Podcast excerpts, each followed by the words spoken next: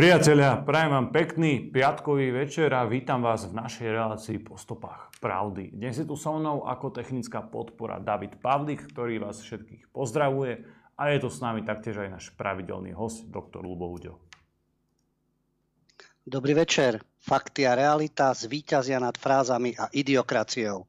A preto je tu naša vaša relácia po stopách pravdy.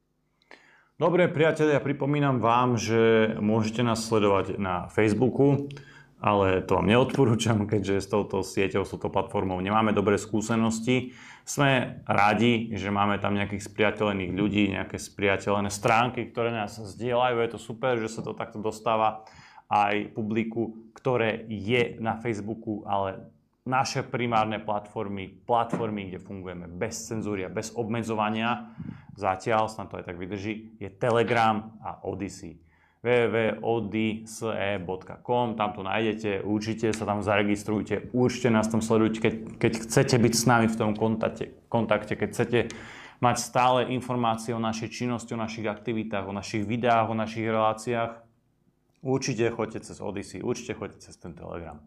Dobre, eh, ja už som sa s Davidom rozprával, čo má nové. Eh, poviem to aj vám, milí priatelia, pracovne, ako vždy musí makať, či je leto, či je zima, či je jesen, či je jar. David je veľmi zaneprázdnený, takže takto skrátka som to zreferoval. Eh, Lubo, ty čo? Čo máš nové ty? Aké máš leto? Ako ho tráviš? Kde ho tráviš? Leto je horúce, samozrejme, v rámci možností. Nie sú to ani Kanárske ostrovy, ani, ani Kapverdy, samozrejme ani Bali, ale tuto v rámci Slovenska a v rámci tých možností, že sa človek môže v týchto horúčavách aj okúpať. A to, mi práve, e, to ma práve zaráža, že v tomto letnom pekle doslova, keď je potrebné sa osviežiť, zaplávať si a mnohí ľudia majú práve tam, kde vzhľadajú určití naši, e, by som povedal, politickí predstavitelia a tí, ktorí ich nasledujú smerom na západ, tam majú peklo v rámci tohto leta a v rámci bazénov aj v súvislosti s multikulty, lebo multikulty tam vyrába úplne iný druh pekla ešte aj v týchto horúčavách. Ja to hovorím preto, lebo keď som si pozrel prieskumy, verejnej mienky, jasné, môžu byť na objednávku zavádzajúce, nebudeme si robiť z toho ťažkú hlavu. Ja si myslím, že každý sa má rozhodnúť podľa seba, nie podľa prieskumov. Ale aj tak ma zaráža, že takisto u nás, takisto v Českej republike, na treťom mieste v Českej republike Piráti ako tretia najsilnejšia strana podľa prieskumov samozrejme. A u nás perverzní sú druhovia, PS alebo neosúdruhovia. Títo práve nám v budúcnosti pripravujú peklo peklo, ktorému veria tí, ktorých, alebo neviem, či podľa týchto prieskumov ich volia, pretože takéto peklo už majú, majú teda e, v západnej Európe, ktorým, ktorá je pre nás vzorom a tak ďalej. A je to príklad Nemecka. Preto, nie že by ma to prekvapilo, ale je to zarážajúce, čo sa napríklad deje v Berlíne na verejných kúpaliskách. Niektoré museli zatvoriť svoje brány alebo obmedziť prevádzku. A prečo? V týchto týchto hrozných horúčavách. No majú obohatenie, pretože tam dochádza k fyzickým a k verbálnym útokom skupiniek výrastkov, ako sa to hovorí, to sú výrastkovia, nejak jasné, že všetci majú imigračný pôvod, títo výrastkovia, ktorí tam terorizujú návštevníkov aj personál a znečistujú areál. Je to typické, že je to v Berlíne, v štvrti Neukölln a Kreuzberg, no, lebo tam je najväčšie osadenstvo s imigračným pozadím. Tam je taká situácia, že tí, ktorí pracujú na tých kúpaliskách, jasne niekto si povie, ale dostaneme sa aj k tomu ďalej, ojedinele prípady, ale tu je vizitka, kam to až môže dospieť. Slovné útoky, pľuvance, šikana personálu, ktorý je tam terorizovaný, v týchto práve v týchto, na týchto kúpaliskách, v týchto štvrtiach obohatených, kde obťažujú hostí, napríklad útočia na dievčatá, strhávajú morné, horné diely plaviek, útočia na zamestnancov, ktorí sa dokonca vyhrážajú, že si ich počkajú po pracovnej dobe. Okrem týchto, ako tohto terorizovania, znečisťovanie, e, exkrementy a tak ďalej. Čiže také kultúrne obohatenie. A to isté, čo v Neuköllne, to isté v Kreuzbergu, kde samozrejme to osadenstvo je také, aké je a kde nie je žiadnym tajomstvom, že sú to hlavne mladí ľudia s migračným zázemím. Už sa mali integrovať, nie? To sú druhej, tretej generácie mladí ľudia, výrastkovia, takzvaní. a väčšinou teda bez akýchkoľvek zábran terorizujú svoje okolie. Policajtov tam volajú, policajti sú z toho tie, že čo majú chodiť okolo uh, ležadiel alebo okolo uh, šmikraviek a podobne. Takže takáto je situácia, že tí ľudia sú tam teda takto terorizovaní, plavčíci vystrašení a najviac sa mi páči tá argumentácia, ako slniečkári si dokážu ospravedlniť akúkoľvek zvrhlosť. Jeden z týchto slniečkárov písal k tomu, to nie je tým, že to osadenstvo, ktoré tam chodí a má tieto svoje, dá sa povedať, svojrázne životné návyky, keď chodia samozrejme v skupinách a terorizujú okolie a vyprazňujú sa kde chcú a obťažujú ľudí a útočia na plavčikov, takže sa to musí zavrieť.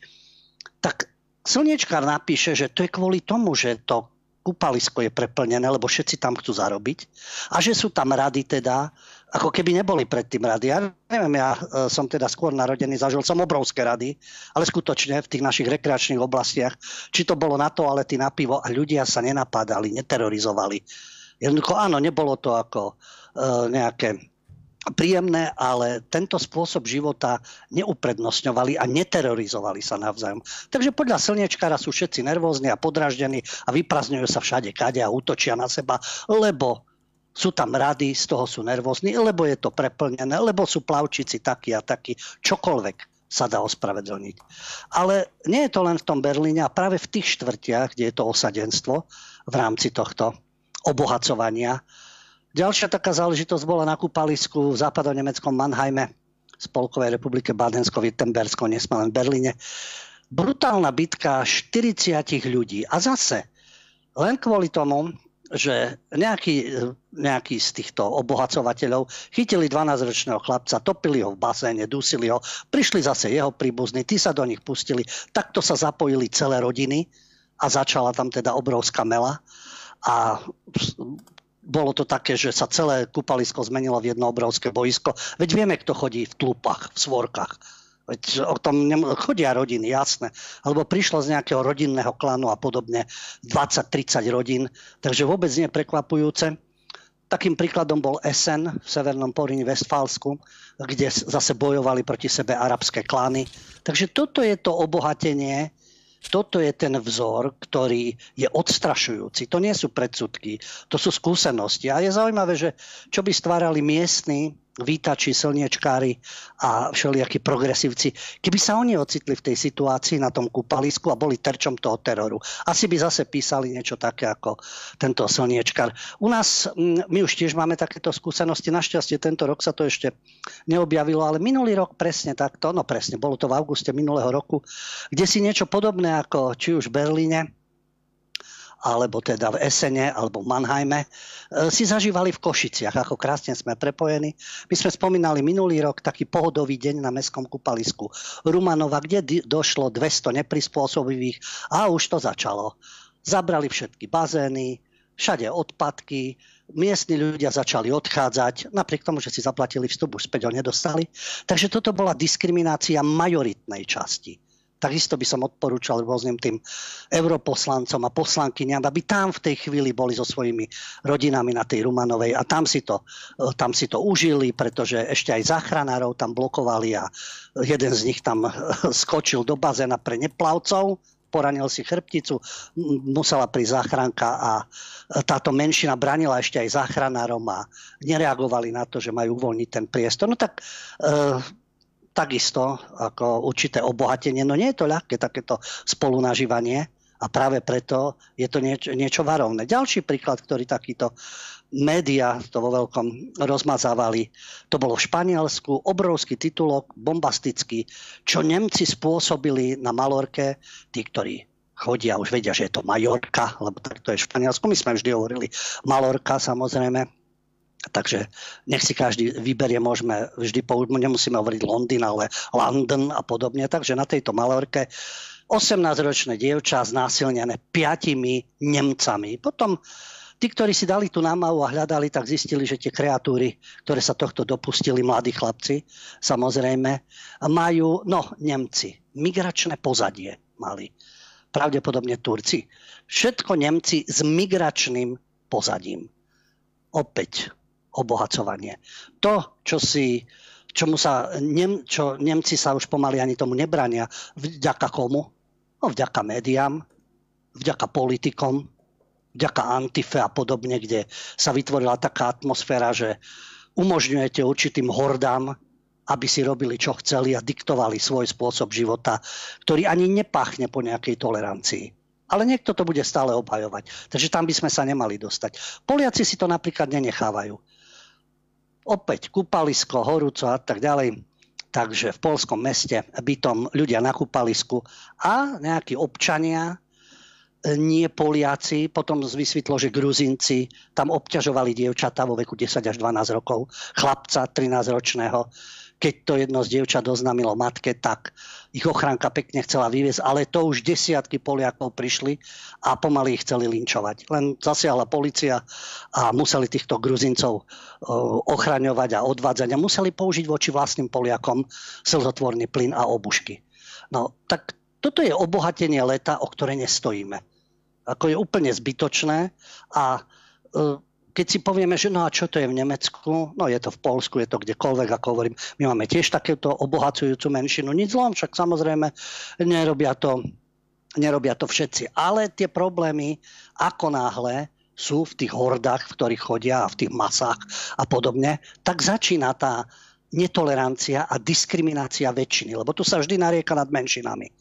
Treba sa aj pozrieť, čo robí tá menšina, keď je vo väčšine, ako sa správa a či je to jej vizitkou alebo nie je vizitkou, pretože potom trpia iní ľudia, ktorí sa ťažko budú odvolávať na nejaký rasizmus, na nejakú diskrimináciu, pretože tá iná skupina je schopná vo svojom konaní práve diskriminovať ostatných a netolerovať. U nás si poviem, ale veď nie, našťastie, nás sa to ešte tak netýka. No, Týždenné počty utečencov na našom území od konca februára rastú nepretržite. Jasné, že my sme tranzitná krajina a oni prechádzajú ďalej, ale len tak pre zaujímavosť, od začiatku tohto roku už zachytili 10 tisíc cudzincov, u nás v rámci teda tranzitu prechádzajú, čo je o 950% viac ako v rovnakom období v minulom roku teda od začiatku roku do júna. A to všetko prúdi do Európy a to všetko sa valí. Môžeme sa tešiť zatiaľ, že ah, skončia na západe. Ale my tu máme takýchto, uh, ktorí keď sú zvoliteľní, žiaľ Bohu, alebo budú mať pozície, tak budú súhlasiť s tým prerozdeľovaním a s tým umiestňovaním a s peklom na kúpaliskách a nielen v tejto oblasti. Navyše, teraz dominujú ďalší taký ukazovateľ. V rámci týchto imigrantov a týchto, tohto tranzitného pohybu dominujú sírčania. V 2021 ich tu bolo 207, alebo prechádzali cez naše územie. V Lani už 9 tisíc. Tento rok je to už 5-ciferné číslo. A 96% z tých, ktorí to prechádzajú, sú sírčania. No a teraz si položme otázku. Kto to spôsobil v Sýrii? Kto rozvrátil tú Sýriu? Že došlo k takému štádiu občianskej vojny a k takémuto masovému úteku. Bolo to potrebné? Na základe čoho a prečo? Na základe akého dosiahnutia demokratických pomerov? Asad je tam, krajina je rozdelená, krajina je zrujnovaná Môže sa to pripisovať komukoľvek. Turci v tom boli zainteresovaní, Rusi boli zainteresovaní, Američania, Izrael a tak ďalej. O červenej čiare sa hovorilo stále. Chemické útoky. Jednoducho potrebovali tú krajinu rozložiť. A, a podarilo sa im to. Vrátili ju o 10 ročia späť. Ľudia odtiaľ utekajú, prichádzajú inde vyvolávajú aj inde konflikty. Prichádzajú z vojnovej oblasti, ale je zaujímavé, všetci tí, ktorí prichádzajú z tých vojnových oblastí, si tú vojnu prinášajú ďalej. Nie, že by boli spokojní, že už nie sú v tom prostredí, kde sa zabíja, vraždí, kde im hrozí nejaké nebezpečenstvo. Nie, ešte ich ďalšia generácia prichádza a žije týmto spôsobom života. Zatiaľ, čo v tej krajine, či tam je nejaká, nejaký spôsob vlády, ktorý nevyhovuje nejakým mimovládkam alebo niekomu v Bielom dome, alebo niekomu v Tel Avive, no tak výsledkom je, že je celá krajina rozbitá, sú utečenci a panuje násilie. Takže treba sa zamýšľať aj nad týmito koreňmi nie len nad tým, čo sa deje na východ od našich hraníc a čo sa dialo doteraz v iných oblastiach a prečo je to v Európe tak, ako to je. A namiesto toho, aby sa Európa spametávala a snažila sa zachrániť pred týmto stavom a spolupracovať v ochrane hraníc, vo vyhosťovaní imigrantov, v stanovení pravidiel, aby nemohli teda diktovať e, väčšinovému obyvateľstvu a v rámci nejakej svojej integrácie mať nadprava a terorizovať svoje okolie, tak nie, Európska únia sa zamýšľa nad tým, že navýši fond, v ktorom sa budú poskytovať e, zbranie, munícia, ďalších 20 miliard eur no pre Ukrajinu. Pre Ukrajinu sa navýši fond, z ktorého sa financujú zbranie, poskytované členskými krajinami Ukrajine. Je to na obdobie 4 rokov, takže nebudeme hľadať mierové riešenie, budeme bojovať. No, ďalšie 4 roky budú kšefty a tak ďalej. 20 miliard sa tam investuje pekne a ráta sa s tým namiesto diplomatického úsilia, že zastavme to zabíjanie, vytvorme tlak na jednu aj druhú stranu, aby sa to uzavrelo. Nie, budeme dávať miliardy, budeme dávať zbranie, aby sa bojovalo ďalej paradoxne sa ten fond nazýva Európsky mierový nástroj. Európsky mierový nástroj, už cez neho preliali 5 miliard, ktoré idú na zbrania a muníciu, ktoré sa posielajú Kievu, alebo sa z toho financujú spoločné nákupy e, munície. Z tých peňazí sa totiž prepláca členským krajinám časť hodnoty tých, tých, tých zbraní a munície, ktoré posielajú a plus spoločný nákup munície. Takže no, čo, by, čo je 5 miliard, čo je 20 miliard, si vytlačíme kedykoľvek, nakúpime zbranie, muníciu a pokračujeme vo vojnovom šialenstve, ktoré je šialenstvom pre všetkých zúčastnených. Jediný, kto tam oponuje, pretože ten návrh musí, musia ešte schváliť členské krajiny a bude to znamenať aj takú burlivú diskusiu len preto, lebo to Maďarsko odmieta. Ostatní poslušní lokaji a jedine Maďarsko ešte vzdoruje, Takže v rámci toho európskeho mierového nástroja, kam potečú miliardy, lebo myslím si, že Európa potrebuje peniaze na iné projekty a na niečo zmysluplnejšie.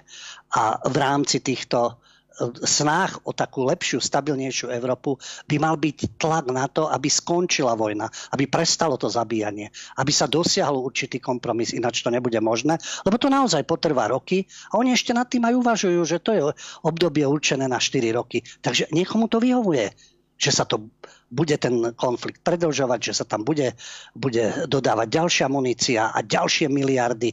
Takže takto uvažujú elity v Európe Žiaľ, že takto uvažujú. No ale potom je ďalšia vec, to je o tej informovanosti, že mnohí z voličov podporujú tieto sily a umožňujú im, aby toto stvárali v Európe. Lebo to, čo si spomínal ohľadom toho bordelu v Nemecku na tých kúpaliskách a tak ďalej, tak e, mne to už ani nie je ľúto. To je vizitka toho, čo tí Nemci sami a do veľkej miery dobrovoľne e, chceli, čo do veľkej miery si sami volili, lebo nie je to tak, že by teraz ich všetkých na silu nútili voliť a podporovať nejakých tých progresívnych komunistov. Veľká časť e, nemeckého národa je zmagorená, úplne totálne degenerovaná. Tá ich elita vymerala v druhej svetovej vojne a oni už tam ostalo to, čo tam ostalo a bolo to pod silným um, tlakom, tak to nazvime. A to je iba vizitka toho, toho stavu, keď vládnu progresívci. Ty si to správne povedal, že to čaká aj nás, keď e, tiež sa dobrovoľne, dobrovoľne vydáme tou cestou. Všetko máte v, rukách, ale vy, milí priatelia, asi už nestačí iba voliť, voliť nejaké strany, nejaké subjekty, ale musíte byť aj vy aktívni. Musíte e, ten odpor robiť väčší, hlasnejší, viditeľnejší, musíte protestovať, chodiť na akcie, združovať sa a čo je najjednoduchšie, čo, môžete, čo môže urobiť fakt každý a jeden z vás, je to šíriť. Šíriť tieto názory, zdieľať to na tých sociálnych sieťach. Vidíte, nás už sa mať vytlačili, nás úplne zrušili, lebo sa boja. Dali nás preč z Facebooku, z YouTube, ale vy tam ste, tak e, vy si uložte toto video, túto reláciu a proste to tam dajte, šírte to. Šírte tie informácie, to môže urobiť každý a jeden z vás. Samozrejme ten Telegram a Odyssey. Ale aby e, som povedal niečo pozitívne, tak veľmi sa mi páčilo ten v úvodzovkách incident v Poľsku. Samozrejme, tie konflikty a tak ďalej by byť nemali, ale tá reakcia tých obyčajných Poliakov je pekná. To, je, to proste vidíte na tom národe, hej, že drží spolu. Ja mám skúsenosti najmä z zahraničia a vidím, ako oni tam fungujú, aké komunity takmer okamžite a celkom prirodzene vytvárajú. David mi to potvrdí, však tiež Srbo s Poliakmi. A je to pekné, že to majú takto aj doma. Keď tam príde nejaký cudzinec niekde z nejakej prdele a správa sa tam zle, tak je super, že ho vytrieskajú. Že ho vytrieskajú tak, že ten cudzinec ten odpad niekde zvonku, ktorý prišiel robiť iba bordel, lebo to nie je nejaký, nejaký turista, ktorý by tú krajinu podporoval, ktorý by podporoval ten, tých miestnych ľudí svojimi peniazmi, ale to je, to je odpad, bavíme sa o odpade, ktorý tam prišiel robiť bordel, tak dostane takú lekciu, že už to neurobí. Tí ľudia, ktorí tam robili ten bordel, ktorý Lubo spomínal, dostali teraz takú príručku, že už nebudú riskovať druhý pogrom, radšej pôjdu k tým ženštilým pritepleným Nemcom a tam sa poriadne vyžádia, hej ako by povedali bratia Česi. Tam je to v pohode, vy to v Nemecku, v Francúzsku môžete robiť, lebo tam sú všetci kripli a tam sú všetci e, proste trosky, ktoré sa nepostavia jeden za druhého, ktorí sa radšej tvária, že nevedia, čo sa deje, radšej pôjdu na druhú stranu ulice a tak ďalej. Tam to môžete robiť, no jedine, že by ste natrafili zase na nejakého Araba alebo nejakého Kurda alebo na nejakého Turka, tam vtedy možno dojde k nejakej reakcii, ale tí miestni sú tam úplne vykastrovaní, takže tam je v pohode. Ale povedz si také niečo, dvakrát asi rozmyslia tí, tí naši uh, spolu, spoluobčania z tých te, svetových krajín, z arabského sveta, z Afriky a tak ďalej, lebo tam tie reakcie sú radikálne. A tak je to správne, tak to má byť. Treba sa brániť, treba eh, reagovať na, na, proste na, na nejakú krivdu a tak ďalej silou. To je úplne v pohode to je absolútne je to úplne v poriadku, keď vidíte, že sa niekomu deje nejaká krivda, keď niekto pácha trestný čin a vy na to máte prostriedky a ste partia, tak je v podstate aj zo, zo zákona vaša povinnosť zasiahnuť. A je to absolútne OK a vidíme, že sú krajiny v tej strednej Európe najmä a v tej východnej, ktoré sa ešte nedajú a vidíme, že sú krajiny, ktoré sú úplne stratené a ktoré vlastne je to pre nich úplne prirodzené, je to prirodzený vývoj. Je to, je to jednoducho súčasť viem, prirodzeného výboru, výberu, alebo ako to povedať, už proste žiadna ľútosť, tak to má byť.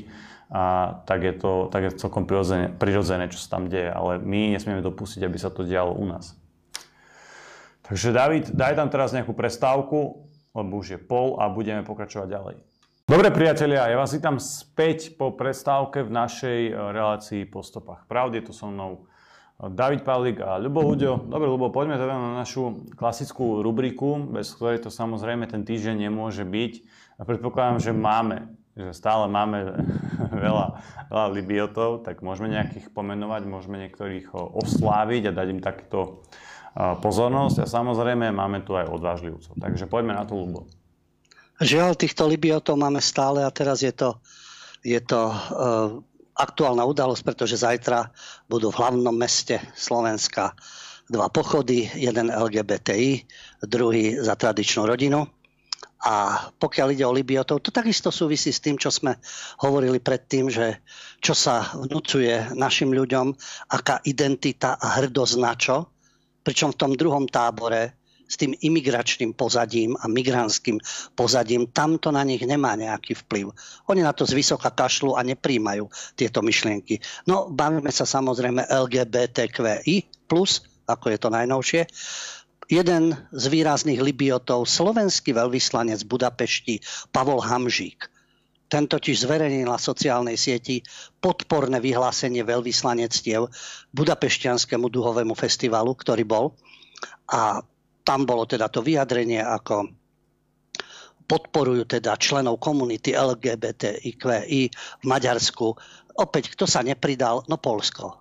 Na rozdiel od Slovenska a Českej republiky. Vyše 30 ambasád vyjadrilo podporu tomuto pochodu sa miešajú do vnútorných záležitostí Maďarska, ale Polsko nie. Takže opäť príklad e, politicky nekorektných odvážlivcov na štátnej úrovni. No pokračuje to u nás doma, pretože primátor Bratislavy Matúš Valo, ktorý má blízko k perverzným súdruhom, hoci ako oficiálne nie je z tej strany, a už vyvesil duhovú zástavu. Vyjadruje teda podporu e, Bratislava Pride, no Pride, hrdosť. E, vieme, že hrdosť na národ, svoju identitu, tradície a tak ďalej sa nepestuje.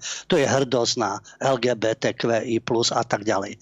Takže na primaciálnom paláci už vysí duhová zastava na podporu agendy LGBT pretože bude duhový Pride a Samozrejme, Valo sa tým pochválil na Instagrame, pričom sa vyjadril, že nikto by sa v Bratislave ani inde vo svete nemal cítiť menej cenný alebo ohrozený iba preto, že nespadá do nejakého ideálu väčšiny.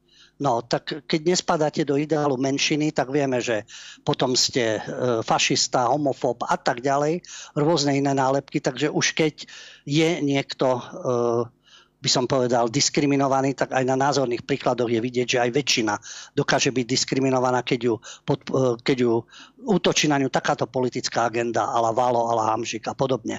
Takže odkázal tejto skupine je zaujímavé, že pochodu za tradičnú rodinu neodkázal nič, samozrejme. Ale týmto organizátorom zaželal veľa divákov dúhovému Prajdu a veľa tolerancie a komunite veľa našej podpory. No, okamžite prichádza propaganda, čiže máme ďalších mm, libiotov, tradičných denník N, ktorý urobil rozhovor s organizátorkou tohto Pride festivalu. Opäť to je duhový Pride, LGBT, gay Pride a tak ďalej. Takže len používať hrdosť, tak vieme, že môž- na niečo môžeme byť hrdí a na niečo už nesmieme byť hrdí. No a to už sa tradične koná 3. júlovú sobotu, už si urobili z toho tradíciu, to už je 13. ročník. A organizátorkou je Jana Mičeková. Takže okrem, no, to je zbor Libiotov v rámci denníka N Dominika Chrastová, ktorá ju vyspovedá, a Jana Mičeková, ktorá je predsednička Rady občianského združenia Dúhový Pride Bratislava, ktorá napriek tomu, že obhajuje tieto myšlienky, ako samotná ona je heterosexuálka. No ale vieme, ako sa robí kariéra, čo sú trendy, takže popriete všetko. A dostaneme sa teda k veľmi zaujímavému názoru. Ona sa vyjadrila, že Eh, aj táto komunita je dôležitou súčasťou Slovenskej republiky a slovenského národa. To je síce pekné, ale keby sa obratili do vlastných radov, pretože majú tam predstaviteľov, jedna veľmi populárna svojho času a jedna z organizátoriek bola ktorá vyhlásila, že nech zmizne slovenský národ aj s celou Slovenskou republikou. Tak to je vidieť, ako pokiaľ nie ste LGBT a nepatríte k ním, tak máte zmiznúť. Takže o akej tolerancii sa tu bavíme. Dobre, že to nehovoria oni všetci, ale prečo sa nevyjadria k týmto svojim sukmeňovcom? Pretože e, Matovič, nech je pacient, aký chce, keď prišiel diskutovať s touto skupinou tolerantných, tak zabijem ťa, vyrazili mu mobil, fyzické útoky a tak ďalej. Nech je aký chce, ale on sa neprišiel byť, je to pacient. Prišiel sa rozprávať a nahrával si to na mobil. Oni tiež všetko nahrávajú a diskutujú a chcú pretlačať svoje zákony, ale takisto to neodsúdia to násilie. Povedia, áno, no, to nie sú všetci predstavitelia, ale že by jednoznačne odsudili takéto konanie, to mi výrazne chýba. A keď tá Mičeková tvrdí, že istá skupina ľudí si privlastňuje slovenskú zástavu a operuje s ňou ako s niečím svojim, považujem to za absolútnu opovážlivosť. Aká opovážlivosť? Aká skupina? Keď je niekto patriot a vlastenec a je hrdý na svoju vlast, tak nemáva dúhovou zástavou, ale slovenskou zástavou. To je štátna zástava. Rôzne zoskupenia majú rôzne zástavy. Rôzne futbalové kluby majú svoje zástavy. Rôzne skupiny záujmové majú svoje vlajky, zástavy a tak ďalej. Toto je štátna zástava. Takže operovať tu so slovenskou zástavou a porovnávať to s nejakou dúhovou zástavou je parádny rozdiel teda. Ale čo ma zaujalo, keď ona hovorí naša komunita, pričom je heterosexuálka a tvrdí, že to robí pre svoje dieťa, ktoré má ešte len 5 rokov. Zaujímavá úvaha. Neviem, v čom chce, aby vyrastalo jej dieťa, lebo keď tá predstava tolerancie, keď vidíme, ako sa správajú príslušníci menšín, ako náhle sú v pozícii väčšiny, tak to nesvedčí o nejakej ich tolerancii, ale naopak o snahe dominovať a určovať si svoje pravidlá a nepodriadovať sa demokratickým pravidlám, pokiaľ ide o väčšinu. Pretože nejde o to prenasledovať menšiny. Naopak majú mať práva, samozrejme, takisto dávka tolerancie.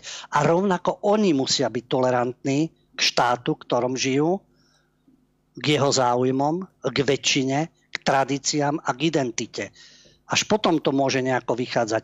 A nie zneužívať tieto veci, prezentovať sa ako jediný ukrivdený, lebo všetci ostatní na Slovensku si užívajú život a neviem, hrajú golf alebo bowling a nevedia, čo s peniazmi a podobne a majú nadpráva a, a neporovnateľne netrpia žiadnymi inými problémami. Takže najväčší problém je problém sexuálnej menšiny. Ale keď sme už pri tom, keď to robí pre svoje dieťa, ktoré má ešte len 5 rokov, tak možno, že e, takáto bude nádherná budúcnosť pre to dieťa, ako je opäť v Nemecku. Sme pri Nemecku, vzor, najsilnejšia ekonomika a tak ďalej Takže dve nemecké mesta napríklad oznámili rodičom, že plánujú zriadiť bezpečné miestnosti pre deti, kde by mohli skúmať svoje vlastné tela. To je progres, to tu ešte nebolo. Tak a v škôlke. V škôlkach vzniknú miestnosti na skúmanie vlastných tiel. Našťastie ešte nie všetci osprosteli úplne, ináč sa to už nedá nazvať a nezdegenerovali, pretože proti projektu zakročil Dolnosaský úrad pre ochranu mládeže. Možno, že Valo a Hamžek by tomu tlieskali. Ale Dolnosaský úrad pre ochranu mládeže zasiahol a napísali to rodičia deti, oficiálny list a oznámili, že sa zakladajú nejaké špeciálne miestnosti a preto by mali rodičia vedieť o týchto pravidlách. Tak sa o tomto dozvedeli, že dieťa sa rozhodne same, či a s kým sa chce hrať na doktora v úvodzovkách. To bolo už dávno, hráme sa na doktora, jasné, skúmanie orgánov a podobne. Deti to e, takisto lákalo, ale teraz budú špeciálne miestnosti a budú to v nich podnecovať. A v rámci týchto bezpečných miestností, kde sa budú hrať na doktora, škôlkach, tak bol zakázaný vstup dospelých a starších detí. No samozrejme, že rodičia protestovali a znovu sme pri tom, čo Jano vlastne aj hovoril o tom a ja takisto v súvislosti s kúpaliskami, e, kto je taký razantný a bráni sa. No na rozdiel od zdegenerovaných Nemcov alebo drvivej väčšiny, stúpa ináč, percenta stúpajú AFD, ale vieme, aké je to ťažké keďže keď je e, strana, ktorá presadzuje skutočne záujmy danej krajiny a väčšinového národa a je pre, proti jeho seba likvidácii, tak má na svojom krku súdy, média, bezpečnostný aparát, určité mimovládky, určité to štvanie a potom pouličných teroristov z Antify, ktorí slúžia ako pomocná stráž ako to bolo volá kedy PSVB, pomocná straž VB, tak táto Antifa to je pomocná straž súčasného systému, SISky a podobných tajných služieb a mláti ľudí, ktorí sú kriticky voči systému a jeho zvratenostiam. Takže kto sa teraz najviac pobúril medzi rodičmi? No tí, ktorí sa hlasia k islamu. To je paradox v Nemecku, že proti perverzite a zvrhlosti sa razantne stavajú tí, ktorým je takisto Nemecko ukradnuté, aj nejaká nemecká identita alebo nejaká nemecká budúcnosť, ale vychádzajú zo svojich pozícií. Hmm. No a poslali sťažnosti na úrady pre ochranu detí a mládeže. Takéto miestnosti plánovali aj v škôlke, v škôlke Badensku, Wittenbersku, v Tenenbrone a napokon obe školy od projektu ustúpili. Čiže tuto je vidieť význam toho, že treba vystupovať proti týmto zvratenostiam. Potom bolo zistené, že tým boli tieto škôlky, boli inšpirované materiálom jednej z neziskových organizácií v oblasti sexuálnej výchovy v Nemecku, Pro Familia. A to je o tých neziskovkách. Nie všetky, ale tie, ktoré presadzujú abnormálnosti a zvrátenosti a perverznosti a slúžia nejakým záujmom. Takže táto nezisková organizácia už v 2013 jej zástupcovia uviedli, že malé deti sú sexuálne stvorené a hry skúmajúce telo sú pre ne prirodzené, no ale vyžadujú si jasné pravidlá. No takže bude miestnosť, tam nebudú mať prístup dospelí a starší deti. Takže pokiaľ toto chce Mičeková pre svoje deti, tak ja žásnem lebo tá tendencia okrem toho pochodu a práva a tak ďalej, sa stupňuje ďalej a ďalej a tá sexualita sa tláča deťom už od škôlky, aby si skúmali svoje telo. A čo? Potom 5-ročná sa začne zaoberať tým škôlke, sa zahra na doktora, čo 10-ročná alebo 10-ročný si bude chcieť odstrániť pohlavie alebo dať odrezať prsníky alebo iné mrzačenie, aby si zmenil svoje pohlavie. Potom sa v 30 bude chytať za hlavu, že čo si to spôsobil alebo pôjde na drogách, ale nie kdeže, pretože tradičná rodina zlyháva, tak ju nahradíme takýmito pokusmi. Práve preto bude takisto zajtra o 15. na Jakubovom námestí v Bratislave v hlavnom meste akcia pre každého, kto si myslí, že otec a mama sú to najlepšie pre deti.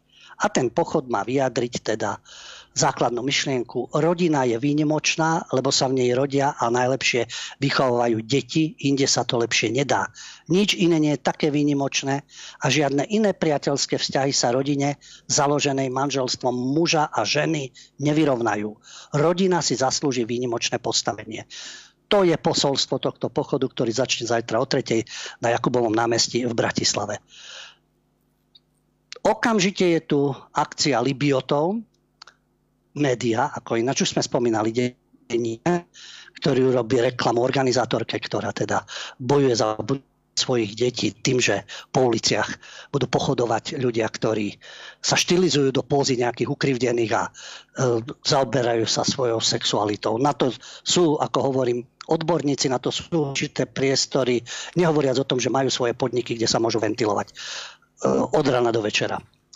No, ale tentokrát zase Zuzana Keplová, lebo ďalšia libiotka, vždy je potrebné uviesť buď finančné zázemie, alebo zdroje, z ktorých čerpa daný autor, alebo odkiaľ prichádza. Takže tu sa nám komentátorka vysmieva z tohto pochodu hrdý na rodinu a znevažuje ho. A prečo? Je to redaktorka publicistiky a komentátorka denníka SME. Študovala na Bratislavskej vysokej škole muzických umení, ale doktoránske štúdium absolvovala na katedre rodových štúdií na Budapeštianskej stredoevropskej univerzite. Sorosovci, ale ináč, čo by Soros, kde, čo, ako, čo Soros znamená, nič. A rok pobudla na katedre kulturológie na Stony Brook Sunny. Stony Brook je e, oblasť, kde je New Yorkská štátna univerzita Stony Brook Uh, Sunny uh, je skratka vlastne State University of eh, New York, alebo New York, ako chcete, na Long Islande. To je ešte v tej lepšej časti New Yorku. Samozrejme. Takže Sorosovská súdružka z Vogue produkcie. Budapeštianská CEU, New Yorkská štátna univerzita. A tento produkt potom vypisuje s titulkom Nie, my nepochodujeme proti vám. Kdeže? zosmiešňujúce. Hrdí na rodinu už roky trolujú Pride. Tradičná rodina troluje Pride. No už tam píše samozrejme, ako to, že v ten istý deň sa koná aj pochod hrdý na rodinu, nazýva to čudo. Toto čudo už roky tvrdí, že nie je antikampaňou k Prideu, aj keby bola slobodné vyjadrenie. Takže oni môžu pochodovať po uliciach, oni môžu mať ročník za ročníkom, oni si môžu uh, stanoviť aj termín, že to bude 3. júlovú, uh, 3. júlový víkend a podobne, ale iní nemôžu byť proti tomu.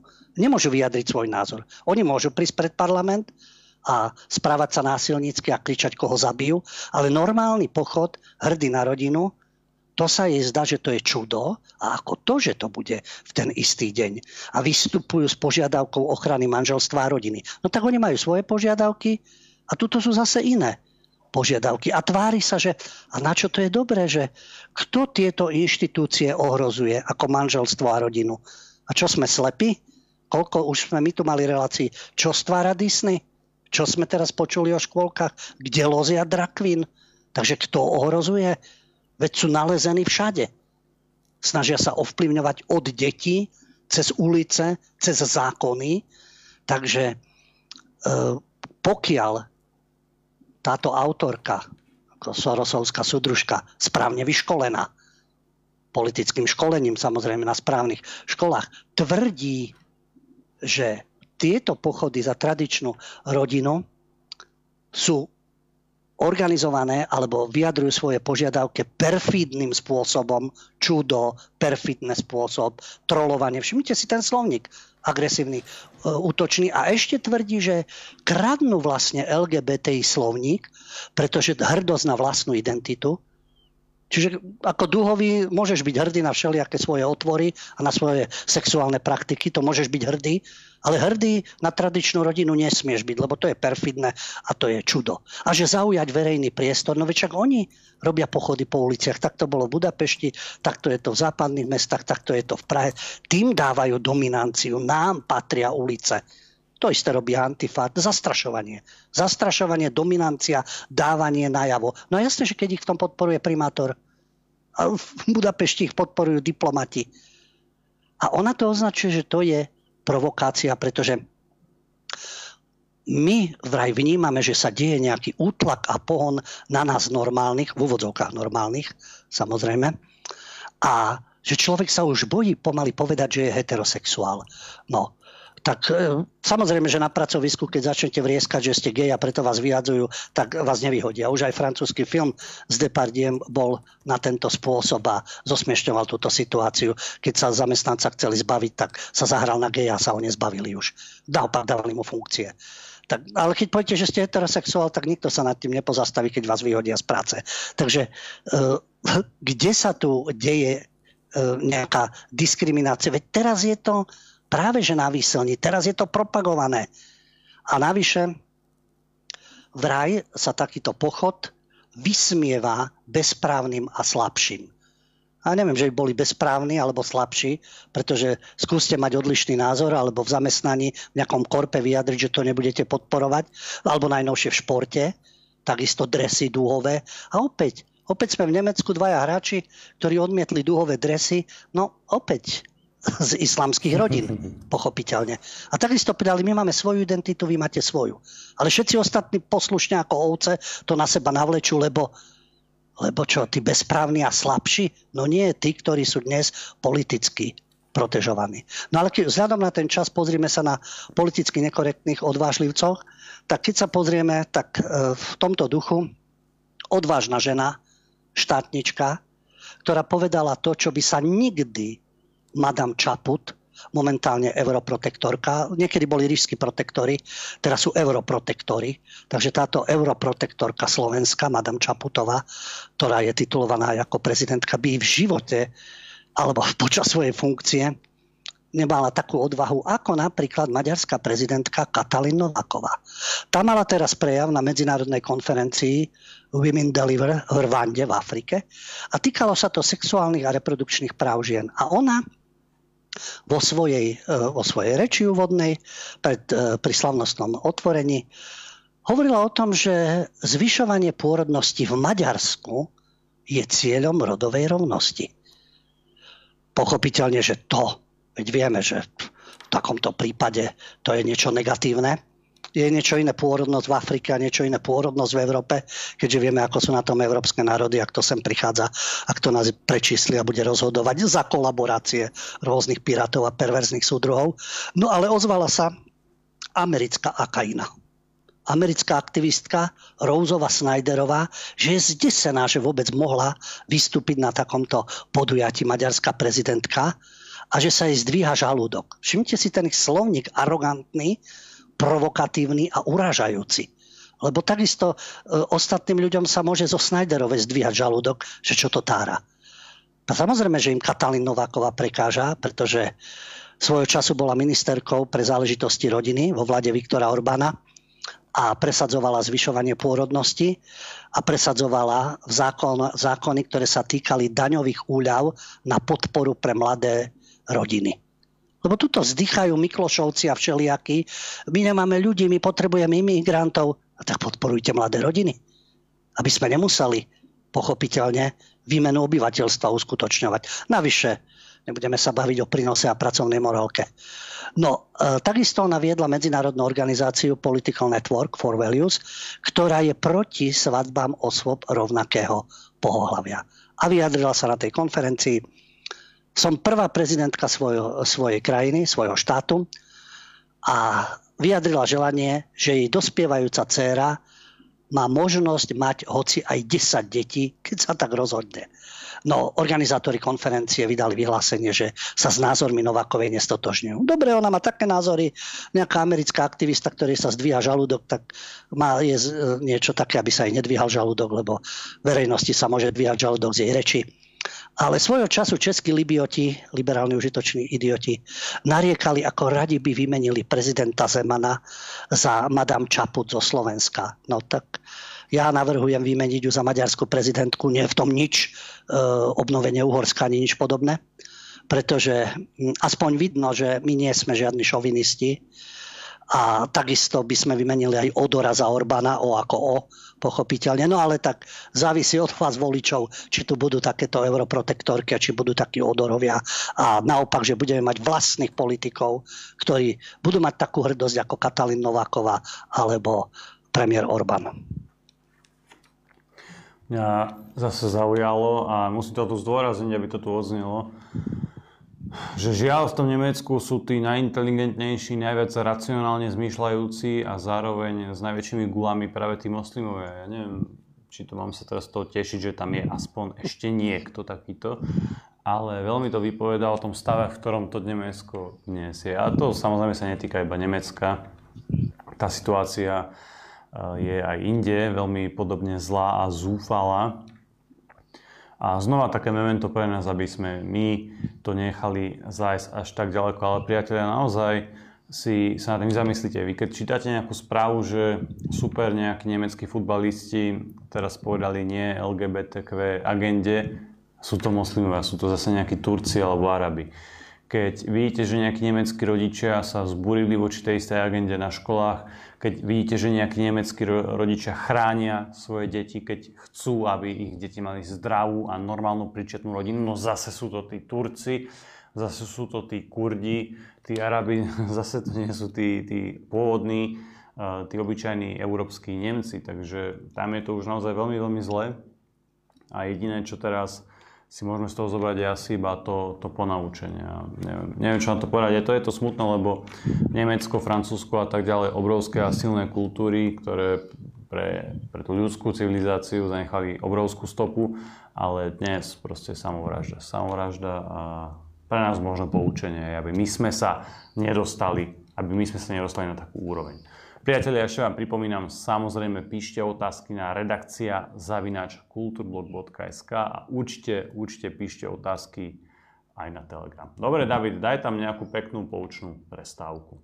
Dobre, priatelia, vás vítam späť v našej relácii. Trošku to znie možno tak smutne, keď sa o tom rozprávame, najmä o tej západnej Európe, tak trochu možno pesimisticky, ale ja verím, že, že tým, ako budeme pokračovať v našom dnešnom vysielaní, že to nebude až také pesimistické a že zaznejú aj e, dobré správy alebo aspoň niečo, niečo motivujúce, okrem tých odvážlivcov, ktorých sme tu mali, ako tá maďarská prezidentka a podobne.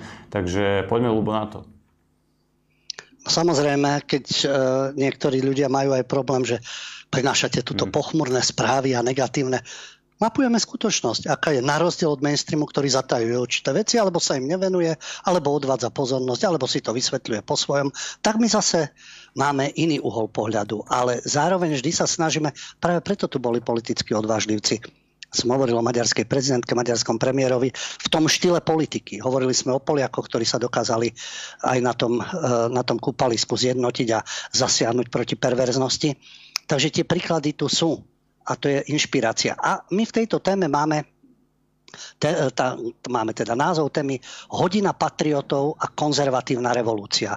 Pozrieme sa do Európy a pozrieme sa aj do Spojených štátov. Ľudia sa nezdávajú. Ľudia zápasia a bojujú. Či je to občianskými aktivitami, alebo je to tým, koho si zvolia.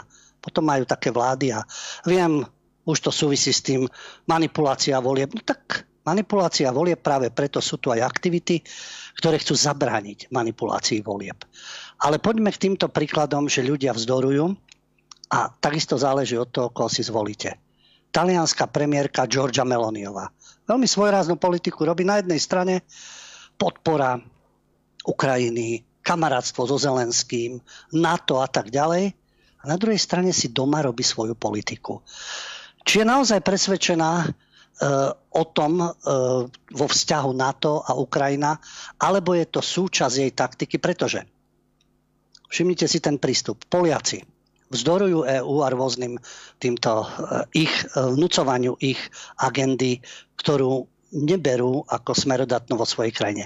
Ale na druhej strane sú maximálne proamerickí, protiruskí, proukrajinskí a tak ďalej. Takže sú terčom Poliaci, ale zároveň sú aj hladkaní, že teda Najradšej by tam mali uh, tieto liberálne strany, ale predsa len. Taliansko takisto. Na jednej strane Európska únia, na jednej strane identita a na druhej strane tá Ukrajina, čiže úplne, úplne nie sú takým terčom. A Maďari, tí idú jednoznačne aj proti agende E, ktorá je vnúcovaná a nedáva zmysel v rámci Európskej únie. A takisto sú kritickí vo vzťahu k Ukrajine. Tí sú najväčší fackovací panáci. Tí sú ako najväčší terč a na nich sa útočí. No a kto vie, netvrdím, že to tak je, ja nevidím do hlavy Georgi Meloniovej, ale pokiaľ ide o to zastaviť tú degeneráciu, ktorá sem prichádza, tú abnormálnosť, a tie zvrátenosti, no tak tu zohráva úlohu. Každý má aj dobré, aj zlé vlastnosti respektíve ktoré prevažujú. Ale v tomto prípade talianská premiérka Georgia Meloniova prišla do Španielska, pretože 23. v nedelu tam budú voľby a prišla podporiť španielskú stranu Vox. A pretože je tu možnosť, že Vox sa dostane do vlády a to bude po 50 rokoch prvýkrát, že tam bude strana takéhoto silného národného charakteru. Ona pri tejto príležitosti hovorila o tom, že nadišla hodina patriotov a že je potrebné vytvoriť konzervatívnu a vlasteneckú alternatívu v Európe. A už to tu máte. Poďme niečo iné urobiť. Takže v rámci tohto v rámci tohto predvolebného zápasu v Španielsku a v podporou strany Vox Meloniová uviedla, že to môže viesť k veľkým zmenám v Európe. Podľa tých posledných prieskumov, uvidíme, čo nedela ukáže, strana Vox by mala byť tretia najsilnejšia s 12%.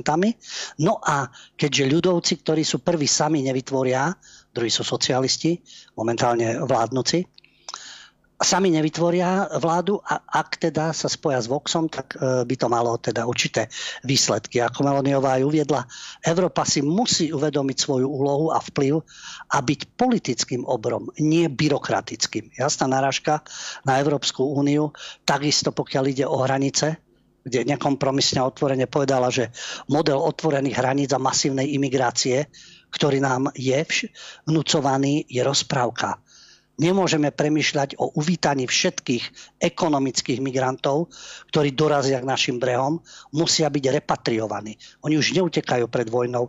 Teraz je moderné klimatické zmeny, zhoršovanie tých podmienok práve pred... Ale tu je to mnohokrát čiste z toho, čo sa vytvára propaganda, aký tu budú mať raj, aké tu budú mať sociálne dávky, ako tu, bez toho, aby sa učili jazyk, bez toho, aby e, sa zapojili do nejakého procesu, ako ich to tu čaká, pomáhajú im mimovládky. Opäť to, čo u nás vzniklo. Bez mimovládiek by nebolo to a to. Bez akých mimovládiek? Nie tie, ktoré tu vlačia hordy z Afriky a z Ázie a majú podporu o týchto mimovládkach. Nie tie, ktoré pomáhajú skutočne ľuďom. Tu v prvom rade tým ľuďom, ktorí tu žijú, pretože tí nebudú utekať od tela. Tí vytvorili všetko to, čo v Európe je. Nie tí, ktorí prichádzajú a naťahujú ruky, respektíve ešte šíria kriminalitu a teror okolo seba. Takže áno, repatriovať pekne späť. A čo, mi, čo pre mňa bolo zvláštne, keď sa vyjadrila, že v rámci tej konzervatívnej európskej alternatívy a vlasteneckej, ona poukázala že nie je jedinou takouto premiérkou s konzervatívnymi názormi a uvádzala príklady konzervatívnych vlád. Uviedla Fínsko, Poľsko, Maďarsko a Českú republiku. No tak Fiala a spol, asi Česi, hmm. Moravania a Slezania vedia, o čom to je, takže tí by mávli rukou. Oni sa sú zmetení v tom zahraničí, to som si všimol, keď tu Salvini a Lepenová svojho času pred voľbami podporovali Kolára, ktorého považovali, že on je hrádza proti tomu, tej degenerácii. On ja neviem, prečo si nezistili, čo je to za človeka, ale prišli o tú podpory. Tak aj v tomto, tomto Meloniovej pohľade tá myšlienka je správna, aby sa spojili takéto vlády a bránili tomu, aby Európa upadala. Ale to, tá Česká republika len preto, že to je tzv. pravicová vláda, e, pravica, ľavica, minule sme sa o tom rozprávali, hovorí o patriotizme, o hodine patriotov, o tom, že nastala hodina vlastencov Takže tam pravica, ľavica, buď sú to globalisti, alebo sú to patrioti. No, e, samozrejme, že Meloniová poukázala e, na to, hovorila o svojej vláde a že sa ju snažili izolovať. Samozrejme, ale ako sa aj vyjadrila, preto viem, či, či to nie je taktika, že si vlastne posilnila svoju pozíciu a pozíciu Talianska v Európe tým, že podporuje Ukrajinu. Jasné, lebo to, to je teraz pre nich prvoradé. Takže ako keby jej odpúšťali niečo, alebo nechceli to vidieť, určitý ľavičiarsky, no a ja to použijem, ale globalistickí novinári a prestitúti práve kritizujú, že čo, e, čo presadzuje Meloniová, a to naozaj doma presadzuje, no ale kryje to tou Ukrajinou. Možno, že to myslí vážne, ale Meloniová dlho, dlhoročne podporuje stranu Vox, to sú Španieli v tomto duchu. Už e, minulý rok ich prišla podporiť a vyzvala stupencov konzervativizmu a patriotizmu v Španielsku, aby sa pridali v boji proti LGBTQ lobby, rodovej ideológii a bruselským byrokratom. A teraz teda hovorila k tým priaznivcom strany Vox, aby verili, aby sa zverili voličom. V tom zmysle, že nechajte to na voličov, ale jasné, že ich treba informovať, ako sa vyjadrila, sú oveľa múdrejší, ako si niektorí myslia. Bodaj by mala pravdu. Nielen pokiaľ ide o španielských voličov, pokiaľ ide o slovenských voličov, to ukáže teda september. To sme v Európe. Len tak e, spomenúť, že čo vlastne čo vlastne presadili už taliansku konzervatívna vláda e, v Ríme napríklad e, predložila zákon, ktorý rozhodne o tvrdých trestoch pre pašerákov ľudí až 30 rokov väzenia, vládne nariadenia, ktoré potlačajú činnosť záchranných plavidiel v stredozemnom mori, tzv. humanitárne, ktoré tu vláčia tie hordy a majú dobrý pocit, že pomohli ľuďom, akurát ničia svoje krajiny. Dekrety, ktoré vyzývajú plavidla, ktoré operujú v tej oblasti, aby sa po záchrane i hneď vrátili na pevninu, pretože oni zostávajú na mori. Tým pádom je to pre tých e, ďalších migrantov taký magnet, aby sa znovu pokúšali a znovu. Nedávno správa talianských spravodajských služieb uviedla, že plavidla mimovládnych organizácií v Stredozemnom mori podnecujú migračnú, migračnú krízu. Oni majú dobrý pocit, že zachránili niekoho a aké to má následky pre Európu. A na tých ostrovoch, kde sú a tie utečenecké tábory a potom pomery v tých mestách, na to už kašľú. To už sa potom zašijú do svojich brlohov niekde, ale hlavne, že zachránili e, a majú pocit, že pomohli, ale komu pomohli a koho tým ničia, vlastné krajiny. Takisto tá správa talianskej tajnej služby, ktorá konečne pracuje pre Taliansko, obvinuje mimovládky z toho, že poskytujú logistickú výhodu zločineckým organizáciám. No áno, keď tam trčia na to mori a vozia ich, tak tí pašeráci to budú stále na more vypúšťať a tých, od tých ľudí brať peniaze a pekne ich poslať na more, lebo vedia, že niekto ich zastaví. Takže tým si zvyšujú zisky a takisto vystavujú ľudí e, riziku stroskotania. Čo sa vyčíta Taliansku? Talianská vláda konzervatívna robí presne to, čo robia liberáli, keď sú pri moci. Ale keď sa to týka ich, tak stenajú, štekajú, zúria. V tomto prípade je to kritika toho, že napríklad rezignoval šéf verejnoprávnej radiotelevízione Italiana e, z funkcie a takisto aj ďalší riaditeľia napríklad talianských opier. A pripisujú to tomu, že Georgia Meloniová chce ovládnuť kultúrne a verejnoprávne služby v krajine. To šíri Euronews, no tak, takisto spravodajská televízna stanica, ktorá slúži Bruselu. Kultúrne a verejnoprávne služby a čo robia vlády, keď sa dostanú k moci? Okamžite, čo dosadia na ministerstvo kultúry? Komu dávajú peniaze? Kto dnes sedí v slovenskej verejnoprávnej televízii a komu slúži? Čo sú to za ľudia, ktorí prišli ešte z Rádia Twizda? Všetci tí prepojenci vzájomní, ktorí vtedy milovali SDKU, dnes milujú PS a nenávidia národné strany. Takže Meloniova sa snaží ovládnuť kultúrne a verejnoprávne služby v štáte, pričom to isté robili od Zurindu Radičovej až po dnešných, po dnešných vládcov. A vždy, vždy sa to robí v týchto tzv. občianských, liberálno-demokratických spoločnostiach. Ale čo im prekáža? V Taliansku sa príjmajú zákony, ktoré znevýhodňujú e, páry rovnakého pohľavia a samozrejme do, e, to im prekáža LGBT a vo verejných inštitúciách v prestížnych dosadzujú svojich ľudí.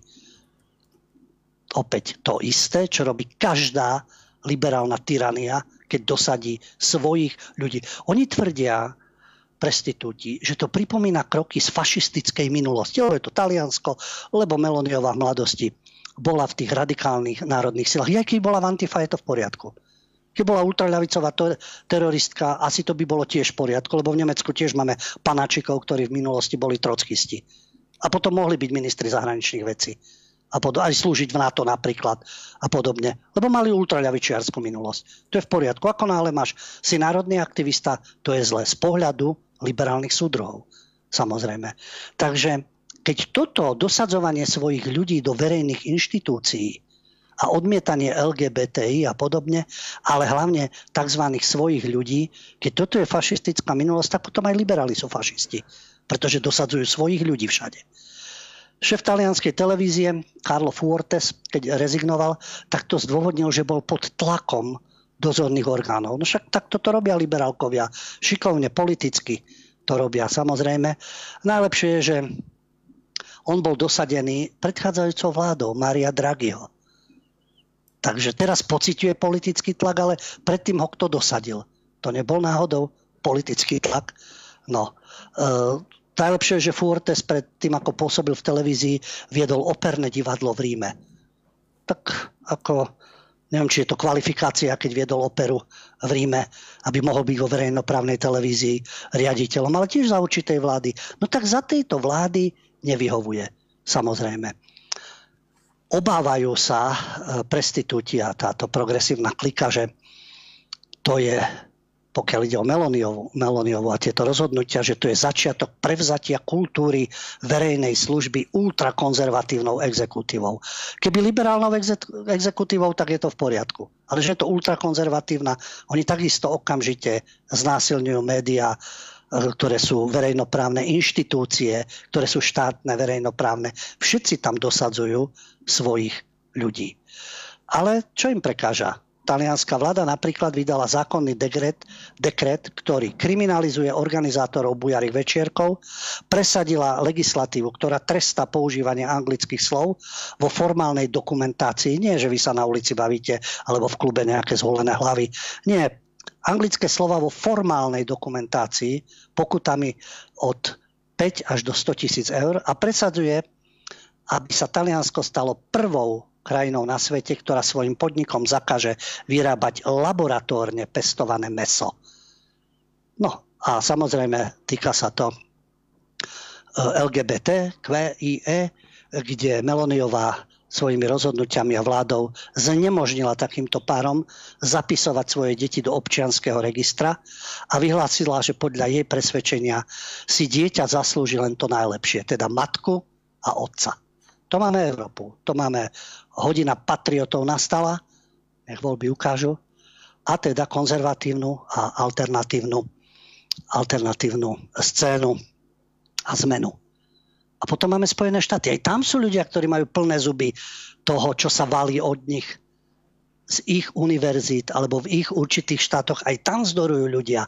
A to je takisto názorný príklad, ako sa postaviť proti nezmyselnosti a abnormálnosti. Taliani si zvolili takú, takúto premiérku, ktorá aj so svojou vládou uskutočňuje takúto politiku, plus podporuje v zahraničí, aby bolo spojenectvo takýchto sil. Ukrajinu, na to môžeme mať rôzne názory. Hovoríme o tej hodine patriotov a o tej konzervatívnej aliancii. A pozrime sa do Spojených štátov. Opäť, čo prekáža prestitútom a globalistickým pis, e, no, ako to nazvať, pisárom, lebo nemôžem povedať, že sú to novinári, len spisujú to, čo systém potrebuje a to presadzujú. Sú, je to organizácia Mamičky za slobodu, Moms for Liberty. Dnes je to najdôležitejšia lobistická skupina amerických konzervatívnych síl. Ženy majú tú odvahu. Podľa prestitútov predstavujú veľké nebezpečenstvo. Oni si hovoria Joyful Warriors, teda radostné bojovníčky, ale oni nebojujú v uliciach s antifou, že by sa mlátili. Nie. Oni zasadajú v školských radách a presadzujú, aby deti neboli otravované tzv. kritickou rasovou teóriou, CRT, to je Critical Race Theory, theory. Je to o tom, že bieli za všetko môžu. Kritická rasová teória nie je o tom, že rôzne rasy v minulosti, v súčasnosti sa dopúšťali rôznych neprávosti, zločinov a tak ďalej. Za všetko môžu bieli. A všetci ostatní sú trpiaci a zaslúžia si uh, nejaké odškodnenie, nejaké, uh, nejakú dominanciu svoju a bezstresné ponižovanie bielých ľudí. Prečo by to mali vtlkať deťom do hlav, aby mali komplex viny len preto, že je biely a hoci kto iný môže urážať jeho históriu, jeho tradície, minulosť a tak ďalej, e, to, na čo je hrdý a podobne. Takže nie kritickej rasovej teórie. Lebo keď kritická rasová teória, tak si povedzme potom všetko kritické, aj pokiaľ ide o moslimov, pokiaľ ide o židov, Aziatov a tak ďalej. Môžeme rôzne kritické veci. Nedávno vyšla, e, vyšla taká informácia, ako mali Japonci laboratória, kde robili rôzne pokusy. My vieme o Mengelem, o Japoncoch nevieme. Vnímate, že by Japoncov niekto nazýval fašistami alebo rasistami. A čo tí stvárali v Ázii s Číňanmi, s Korejčanmi a podobne. Takže ono aj v Ázii máme takisto, nehovoriac o Araboch, nehovoriac o Židoch a tak ďalej. O rasizme černožskom napríklad, sionistickom vo vzťahu k iným. Takže už keď kritická rasová teória, tak láskavo voči všetkým, nielen voči bielým ľuďom. Takého názoru sú teda aj radosné bojovničky alebo mamky za slobodu. Takisto odmietajú homosexualitu a transrodové témy, aby sa vtelkali deťom do hlav. Majú ešte len dva roky tieto mam, mamičky za slobodu. Už majú 100 tisíc členov v 45 štátoch v USA. A ako píšu globálni prestitúti, pravdepodobne majú zámožných podporovateľov. Aha, nesmú mať. No Soros ich asi neplatí. Keď rôznych zámožných podporovateľov majú LGBTI a ekoteroristi, lebo aj tí sú dobre financovaní, Takže tam môžu byť peniažky, tam môžu byť filantropy, ale keď je niekto konzervatívny a patriot, tam už je to podozrivé, že má peniažky. Tak sa pozrime na tieto mimovládky, ktoré sú tu a nielen tu a kto financuje takí, čo neexistujú, filantropy však. Takže tu je to podozrivé, ale v ich kruhoch liberálnych to je dôkaz toho, ako zavádzajú, ako sú pokrytecky, ako si nahrávajú, zahrávajú politicky. Tak ale vráťme sa a mamám za slobodu založené vlastne v 2021 na Floride. Dôvod, ktorý bol, to je vlastne dôsledok covidu. To bolo uzavretie škôl zo strachu pred covidom. To bol veľký odpor, aspoň na Floride a medzi konzervatívcami. No a zakladateľkami tohto hnutia sú Tina Deskovičová a Tiffany Justisová. A oni presadzujú názor, že rodičia majú málo možností ovplyvňovať, čo sa ich deti učia v škole a preto sa spojili na Mariu Rogersonovu, to je republikánska aktivistka, no a začali teda kultúrnu vojnu na školách. To je vlastne aj taká ústredná téma americkej politiky a to je ochrana detí pred tou kritickou rasovou teóriou, pred homosexualitou, transrodovosťou a opäť tá paralela. Všimnite si, u Meloniovej E, im prekáža, že dosadzuje svojich ľudí, ovláda kultúrne inštitúcie, verejnoprávne, lebo to pripomína fašizmus. Áno, ich liberálny fašizmus je rovnaký. Tu sme zase počuli, niekto ich musí platiť, no takisto ako BLM, Antifu a podobne. A rôzne tieto, tieto progresívne strany. Tiež niekto platí, tiež všelijaké esety a denníky rôzne. Niekto ich financuje, túto progres a woke propagandu. A tu im zase prekáža, že tým, že bojujú tieto konzervatívne sily a tieto matky proti rasovej teórii, homosexualite a transrodovosti. Takže je to ako boj proti komunizmu počas studenej vojny. To vieme v Spojených štátoch. Mekartizmus, kto bol podozrivý, že spolupracuje s komunistami, vyhadzoval ich z práce a podobne. Takže to pripomína boj proti komu, komunizmu počas studenej vojny. No tak vážení, keďže neoliberáli sú neomarxisti, tak sú to neokomouši. Takže je to, áno, je to podobné. Darmo si budú hovoriť, že oni sú progresívci, oni sú vouk, oni sú neomarxisti, neobolševici. Takže vlastne priznávajú, že práve preto je ten boj opodstatnený. A tieto matky za slobodu teda si vybrali školské rady a knižnice. Napríklad sa im vyčíta, že oni požadujú, aby boli erotické, pornografické knihy odstranené z knižnic. Pokrokoví učitelia sú prepušťaní, pokrokoví. To sú tí vouk, ktorí vtlkajú deťom perverzity do hlav, ale to sú pokrokoví. No a vlastne, ako to definujú aj tie matky, bojujú proti vouk šialenstvu vouk, to prebudenie. Zrazu vieme, že všetko doteraz bolo zlé, bolo nesprávne, bieli sú najväčší zločinci a začneme tým, že zrúcame všetko, čo tu bolo v minulosti, budeme sa plaziť pred každým, kto nie je biely a ešte si zmeníme pohlavie. Zrazu ich začala kontrolovať FBI a pochopiteľne, opäť to len potvrdzuje, z čoho sa oni vysmievajú, že Deep State, ktorý je infiltrovaný týmito neomarxistami, vidí v nich nebezpečenstvo. Asi pred mesiacom ľudskoprávna organizácia klasifikovala tieto ženy ako extrémistickú skupinu, pretože šíria nenávisť a protiintegračné posolstvo. No, nenávisť sa šíri, videli sme, čo sa dialo pred Bidenovým tzv. zvolením, čo stvárala BLM v uliciach Antifa, všetci títo progresívci a Vogue, Vogue abnormálne zjavy. Oni šírili nenávisť k bielým ľuďom samozrejme a ľuďom s tradičnými názormi. A aká integrácia? Integrácia je, keby tu existovala spolupráca a tolerancia a nie diktatúra menšín a udupávanie väčšinového národa. Jeden e, opäť, čo sa stalo a čo im vyčítajú.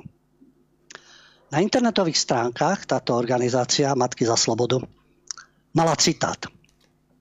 Kto má mládež, má budúcnosť. Ten citát je opodstatnený. Ešte ma nezaujíma, kto to povedal. Kto má mládež, má budúcnosť. Presne tak. Vždy sa spracováva mládež. O čom je festival Pohoda? O čom sú drag queen v škôlkach? O čom sú nájazdy novinárov ale Hanzelova a spol po stredných školách, BAN, Dennígen, SME a podobne. To není získavanie mládeže? To nie je ovplyvňovanie mládeže? Aby potom tvrdili, že progresívni súdruhovia majú pomaly 40 alebo 50% vo voľbách. Takže ešte raz, kto má mládež, má budúcnosť. Áno, je to tak, to platí. Smola je, že to povedal 38. vo svojom prejave Adolf Hitler. Áno, povedal to. Ale platí to alebo to neplatí? Robia to liberáli alebo nerobia? To je jak s ich fašizmom, komunizmom a podobne. Robia to isté. Takže naopak mamky za slobodu uh, hovoria aj Ron DeSantis, čo je floridský guvernér, ktorý kandiduje na prezidenta, hovorí, že budú zohrávať dôležitú úlohu vo voľbách budúci rok a on ich nazýva mami medvedice. U nás je problém s medveďmi, to je niečo iné, ale tieto máme medvedice bránia svoju generáciu a budúcnosť svojich detí proti zvratenostiam. Opäť, nie je jasné, kto organizáciu financuje. No Soros to nie je, to vieme. Ani Rockefellerovci to nie sú. Takže, ale že nemajú žiadne finančné starosti. No najlepšie je, vieme, liberálne nástroje sú ekonomicky zničiť ľudí. Takže to by im vyhovovalo. V daňovom vyučtovaní za rok 2021 mali dary vo výške 370 tisíc dolárov a údajne majú vyššiu čiastku. Čo to je 370 tisíc dolárov? Zoberte si predvolebné kampane, koľko rôzni sponzory nainvestujú do tých jednotlivých stran a do svojich kandidátov. Takže 370 tisíc ich trápi. To si myslím, že si zoberie Soros aj so svojím synom, keď idú na jachtu. No a to, čo im vyčítajú, je, e, áno, e, sú aj takéto predstavy. Nejaký uh, novinár Charles King v časopise Foreign Affairs recenzoval knihy predstaviteľov tejto novej pravice a hovorí, že to je presne to hnutie, ktoré sa snaží, aby príroda, spoločenstvo a božstvo tvorili neviditeľnú jednotu. No čo je na tom zle? Je aj taký názor. A na záver teda takisto odkaz zo Spojených štátov. Paul Craig Roberts, mimoriadná osobnosť, americký publicista, človek, ktorý pôsobil v Reaganovej vláde, pôsobil vo Wall Street Journal, má skúsenosti zo žurnalistiky, z ekonomiky, z oficiálnych vládnych miest a je veľmi kritický k súčasnému systému. A on vyzýva Američanov, preukážte láskavo svojej krajine a opýtajte sa sami seba, prečo americký korporačný a finančný svet sa sformoval tak, aby sme mesiac v roku oslavovali sexuálnu abnormalitu. To vieme, to je ten mesiac hrdosti. Máte mesiac hrdosti na svoj štát, máte mesiac hrdosti, no na černostov áno, ale na bielu rasu nesmiete mať. Alebo mesiac hrdosti na rodinu, nie, Pride, Gay Pride a mesiac hrdosti. Prečo? A on si kladie tú otázku. Opýtajte sa, prečo riaditeľia a správne rady amerických spoločností si myslia, že na túto sexuálnu abnormalitu máme byť hrdí. Opýtajte sa, kto túto kampaň na oslavu sexuálnej abnormality zorganizoval. Prečo riaditeľia a správne rady korporácií uprednostňujú sovietské záujmy ľudí sexuálne odlišných pred záujmami svojich akcionárov? Pretože prečo neoslavujeme normalitu? A pokiaľ ide o ekonomické ukazovatele, ekonom hovorí, pozrite sa na tie škody, ktoré vznikli. Americká nadnárodná pivovarnická spoločnosť Anheuser-Busch, sme o tom hovorili, spôsobili akcionárom straty, pretože začali výrobky propagovať tou transrodovými osvobkami a drakvin a podobne. A predaj piva klesol o 28%. ich kapitalizácia klesla o 18 miliard dolárov. Na každej akcii stratili takmer 10 dolárov. No on sa ako ekonom pýta, čo to má znamená, veď tie korporácie vlastne potlačajú to, že majú straty a pričom majú prinášať zisky a prečo pracujú v prospech nejakej menšiny ľudí. Hovorí, nie je to len teda samotný pivovar. Napríklad, predpokladajme, že by ste mali tisíc akcií Anheuser-Busch. Idioti, ktorí túto spoločnosť riadia, asi nie sú idioti, asi vedia, prečo to robia, tak pripravili svojich teda akcionárov o 9460 dolarov toho daného človeka, ktorý by mal. Alebo BlackRock, najväčší správca. Investičná spoločnosť, správca finančných fondov. 100 tisíc akcií a prišli takto o 946 tisíc dolarov, lebo takto klesli tieto akcie. A on si kladie otázku, prečo teda BlackRock sponzoruje mesiac hrdosti aj za cenu týchto strát Zaujímavé, zrazu korpom nejde o zisky a veľkým spoločnostiam? Je za tým niečo? Aha, to už sú konšpirácie. Kto z, tej, kto z, tej, z tejto idiokracie ťaží? A prečo je záujem niečo takéto? Či sú to banky, či sú to veľké spoločnosti, či sú to správcovia tých finančných fondov. Prečo to robia? A to je práve tá otázka na ktorú treba hľadať odpoveď. To nie je o konšpiráciách, sprisahaniach a tak ďalej. Nie, to sú legitimné otázky, na ktoré treba hľadať odpovede. Takže napriek tomu, čo tu dnes všetko zaznelo, je tu hodina patriotov, nastáva. Je potrebná konzervatívna vlastenecká aliancia. Ako vidíte, hrdé matky a ženy sú medvedicami, ktoré sa stávajú konzervatívnymi revolucionárkami. Takže svet sa môže zmeniť. My držíme samozrejme palce medvediciam, ale nie tým našim slovenským, ktorí nás strašia po lesoch, ale tým, e, tým americkým, pretože tie myšlienky sú naozaj zaujímavé a sú pekné. Priatelia, dnešný čas sme už naplnili. Ja vám veľmi pekne ďakujem za vašu pozornosť a taktiež aj za vašu podporu. Bol to som David Pavlik, ktorý sa s vami lúči a taktiež aj Ľubo Hudio. Ďakujem chlapci za spoluprácu, vám všetkým za pozornosť.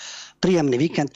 S niektorými sa pravdepodobne stretneme už zajtra na pochode hrdý na rodinu a s tými, s ktorými sa nestretnem, alebo neuvidím, alebo neuvidia mňa nestretnú, čo nie je dôležité, dôležitá je tá akcia. Sa potom vidíme, počujeme v pondelok kultúre a umení bez cenzúry a autocenzúry. Dovidenia, do počutia. Priatelia, lúčim sa s vami a ja prajem vám dobrú noc.